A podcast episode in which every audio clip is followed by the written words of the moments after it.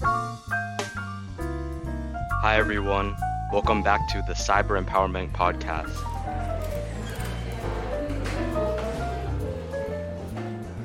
Today, we have the honor to be here with Mr. Muneer.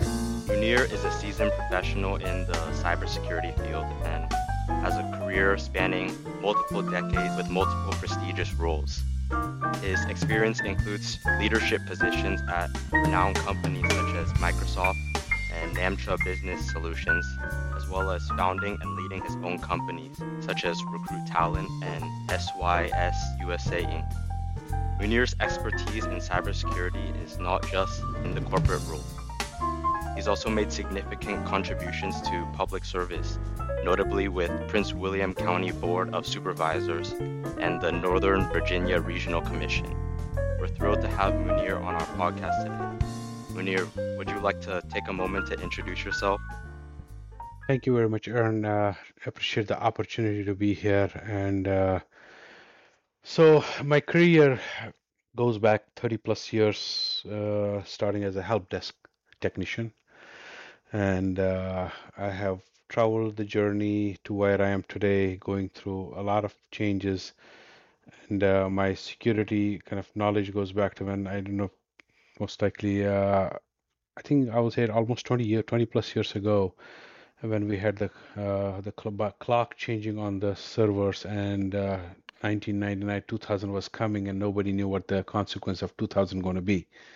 And that that triggered something interest in security in me and then uh, eventually working in microsoft kind of getting to know the global uh, you know impact of security and security issues which is nothing compared to what we see today today's security world is a different and at times we talk about there was a time when batch files or the viruses used to be released once a year and we'll install them for the year and then we'll be done for the year now the batch uh, the virus definitions are every millisecond updated yeah. with the new and updated.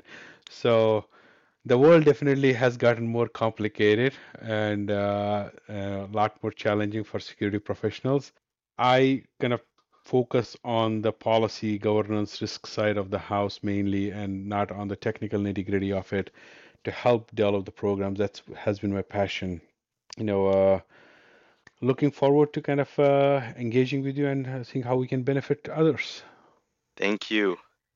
So many students, I feel like they often confuse cybersecurity for just internet safety, like not sharing your passwords. What is your definition of cybersecurity?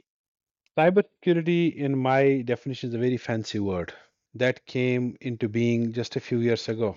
We used to call it information security, and it still is information security. If you look at under the under the hood of cyber, what are you protecting? you're protecting information, whether it's in the cloud, whether it's anywhere else on your laptop, desktop, your bank information, you're all you're doing is protecting information. So any information that is of value and can be used by somebody to hurt you or take financial advantage of you is basically need to be protected. So cyber from my perspective, cyber is protecting data no matter where it resides, how it resides, and ensuring that it doesn't, uh, nobody has access to it unless and until they're authorized to it. And it can be in technical, it can be non-technical, or it can be just basic hygiene, just doing the right thing. You know, cyber is not something kind of, you know, uh, another thing that like I have been a mentor for the school, high school kids. I used to part of the uh, Prince William Chamber of Commerce. Uh, I used to lead their uh, technology. I was a chair of the technology group I have also served on the George Mason University's on the board of advisors uh, uh, as an um, advisor. And what we used to do on a monthly basis, I used to host sessions with the high school kids because the question was cybersecurity as a career and what does it mean?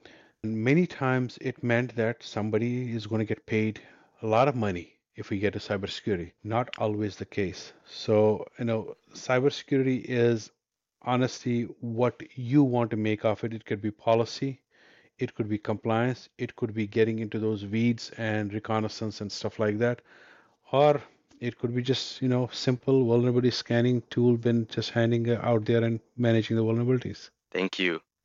So you so you mentioned um, your work at the Northern Virginia Regional Commission, where you help prepare the youth for careers in cybersecurity. I kind of want to touch on that. So, based on your experience there, for high school students interested in cybersecurity, what type of subjects or skills would you recommend them to focus on? Like, are there any particular programming languages or technologies they should learn? So cybersecurity does not necessarily require a programming language, but it does require an understanding of what you're protecting. One of the things that I have looked at and come across when and when I was saying that we do this with the high school kids, I used to do that on a regular monthly basis. The the question was, you know, the question I used to ask when there were like hundred kids literally in the room says, why do you want to do cybersecurity? And I never was able to get an answer. And the answer usually was you know if there was an answer it was well my cousin does it. You know he's making a lot of money or somebody in the uh, else i know he does it. He has a nice car to drive. So it was all financial. But when you look at you know when you're taking a cybersecurity path it's a it's it's a challenging path. And it's a very stressful path. It can get very stressful you need to like what you see in front of us. And I, like my own career path journey when I started back in uh, the back in the days. I have taken programming classes. I have taken literally all the programming classes. I took network infrastructure. I took everything that was available those days, and not there was not a whole lot. And I found interest in network because there was I was touching the devices. I was getting the devices even though I took a lot of these things because computer was a big thing those days. I'm talking about the uh, late 80s. Computer was, you know, you know the computer, you got the job. So there is compliance within cybersecurity. There is risk management in the cybersecurity. There is hardcore, basically, you know, reconnaissance. There is threat into, threat uh, detection and all that. There are multiple verticals in cybersecurity. Find your niche first. Where do you want to be? Are you somebody who's interested in looking at designing the program? From the you know governance and compliance perspective? Or are you somebody who likes to be hands on watching the screen watching the hackers watching what's happening on the network and being able to kind of uh, react to it? Or are you somebody who wants to just kind of be behind the desk and kind of work on the on uh, on the dark web to try to find what's going on there and then try to see what's what else is happening? You have to find your niche first. Where is that your interest lies? Unfortunate part is i will tell you this also colleges nowadays do a very bad job of training you for the career. And you go into the classroom, you're being basically thrown a book at you, which has very limited stuff in it, and is, there is no. Uh, and when you come to the real world, I have had people who have done masters in cybersecurity come and work with me. And when they come to the job, I say, okay, what did you learn? Oh, we, I can do this, I can do this, I can do this. And the first thing I throw at them, they're not able to even do anything. They're like, what is this? I said, this is called real world. What you just described to me kind of reminds me of an article I saw in the Wall Street Journal titled the the new hires of 2023 are unprepared for work. And I think this has been a perennial theme in our current education system, striking a balance between knowledge based and skill based training. So find your niche first. Then once you've found your niche, kind of whether it's a compliance, then look at what are the tools available. Like policy and compliance is one of the risk management is one of the area where you develop the governance, where you basically into the writing, the policy structure, looking at the programs, look at the strategies, looking at all these different things that the company must do in order to protect their data.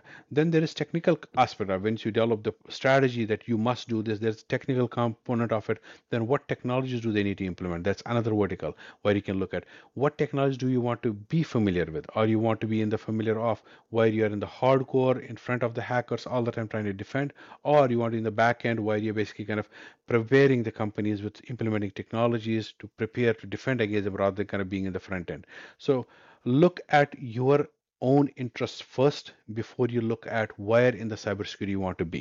Do you think like taking certifications and CISSP exams or the Security Plus exams would also be helpful. The way I will look at it, you give somebody a really nice, expensive car and he doesn't know how to drive. What good is that car to them? Nothing. So they, the first thing they get in there, the possibility of crashing that car is significantly high. What I will say is hands-on experience definitely is the only way to go but security certifications help because you can go in to any company and ask for an opportunity. Yes you can get as an intern and seller but even then you are asked to do the certain certifications. So taking certain certifications from the college and you have security plus i will not say go to CISSP in the very get-go because as a college student you can go for the CISSP exam you will get provisional certification you will not be certified as a in a fully full certification because you need five years of experience to become certi- uh, CISSP certified. So take some of those uh, basic certifications where you have the Cisco has some certifications, Security Plus is there, uh, Net Plus is there, Microsoft has some security certifications. Take some of those fundamental security certifications that broaden your you know uh, kind of a mind and kind of help you see uh, uh, kind of uh, paint a broader picture of what security really looks like. Because if you take the Security Plus, it talks it has a very limited scope. It talks about certain because it's a foundation course. Then if you go grow from there, now you look at you know Microsoft tools, you look at other uh, vendor tools, you look at you know scanners and all that stuff. You gain your knowledge in those areas by kind of you know going into those and gaining the knowledge and getting getting service. So that when you walk into a job, you have an opportunity. They might use one of those tools. They might use one of those technologies. It becomes an easy qualifier for you, and also it allows you to then position yourself for growth because you know you have a little bit knowledge of that particular tool or particular you know area of the security now you can take and enhance it further and go where you need to go Thanks for the guidance. I'm glad to hear that as an employer, you feel that professional certifications do actually matter. I've also been encouraging my fellow peers to follow my uh, learning path in obtaining the Microsoft Azure certifications. You've you've worked in the private sector with companies such as Microsoft and Namtra Business Solutions, and also in public service, as we mentioned before, with the Prince William County Board of Supervisors. How do these experiences compare with each other? And do you think there's anything that students could take away from your diverse career path? government and commercial public sector private sector are two completely different uh, areas in commercial what i have seen in my career you are always on the cutting edge in the front lines because corporations to worry about their stocks and the stock prices and the shareholders and the shareholder interests. So any kind of a cyber attack can really hurt the corporation. We have seen many breaches. We have seen the Target breach, we have the Sony breach, we have seen many others whereby we have seen how the stocks plummets and how it impacted the bottom line of the uh, company. But if you're looking for growth and learning, start with the commercial sector. You might end up in the government sector eventually as somebody at a C level or somebody at a higher level where you are actually able to make an impact. But uh, you know, on an entry level, I will always recommend people to go in the commercial space because you're going to wear multiple hats and you're going to deal with multiple things, which will enable you to grow and provide you exposure to multiple things rather than being siloed in one small area. You've worked, as we've talked about, in the private and public sector. You've worked many different jobs involving cybersecurity for decades now. How has your average workday changed for you over the course of your career? It's challenging. Uh, there is never a dull moment. That's all I all I can say. So because uh, the the industry we deal with or the industry we work in, it's just like, you know, you have to be on your toes all the time because the people on the other side are always on the toes and they're trying to do their best to damage uh, you.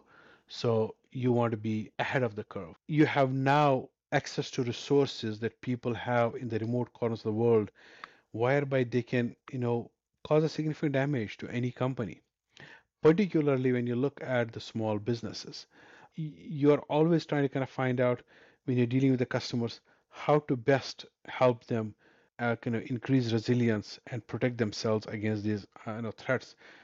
And people are basically targeting those areas. You know, we have you know industrial control systems whereby they were protect they were air gapped for a long time, but now things have changed, and as a result of that, there is a huge risk in that operations technology space. There is never a dull moment in my life. It's just staying abreast of what's going on on there. It's a constant learning, uh, just like the, in the medical field, the doctor needs to be always aware of what new disease and what new medicine are coming out. You have to be always aware of what are the new vulnerabilities out there and what are the new threats. Kind of switching gears a little bit, as you yourself are a part of a minority group working in the cybersecurity industry, have you faced any specific challenges throughout the course of your career as a result of your uh, background? That's a very uh, tough question. So, the reality is there is a glass ceiling. And uh, have I personally faced anything like that? The answer I will say not really, but have I felt it? The answer is yes. Uh, you know, one thing when you are when you are knowledgeable and you demonstrate your skills, it's very hard for people to stand in your path. But if you're just pushing yourself, just you know, bare minimum, and then kind of uh, leveraging that minority card, oh, I'm, it's happening because I'm a minority, or because I'm this and because I'm that. You are not helping anybody, but you're hurting yourself. This is the land of dreams where every dream can come true. The only only thing that stops you is yourself. If you kept the if you keep your bar low, you will not grow. Keep the bar as high as possible, even if you believe it's unreachable. But even when you try to stretch yourself to reach it, you will reach much higher than that low bar that you might set up yourself. So you will be surprised at how high you can go if only you keep on jumping and every jump is higher. Thank you, Muneer. I know this is a very personal and uh, emotional topic, and I'm really enlightened by uh, what you have told us, you know, to focus on the positive and to turn challenges into a motivating force to become uh, the best in the trade. So, switching gears now, could you share a little bit about your role as the Vice Chair of Communications and Controls Cybersecurity Working Group at the American Public Transportation Association? And how, how does cybersecurity impact everyday things like public transportation, for example?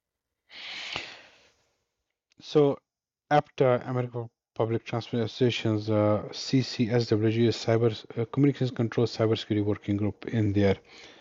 Uh, and I'm also the chair of Operations Technology Cyber Maturity Framework in there, which is a framework that I am one of the authors of.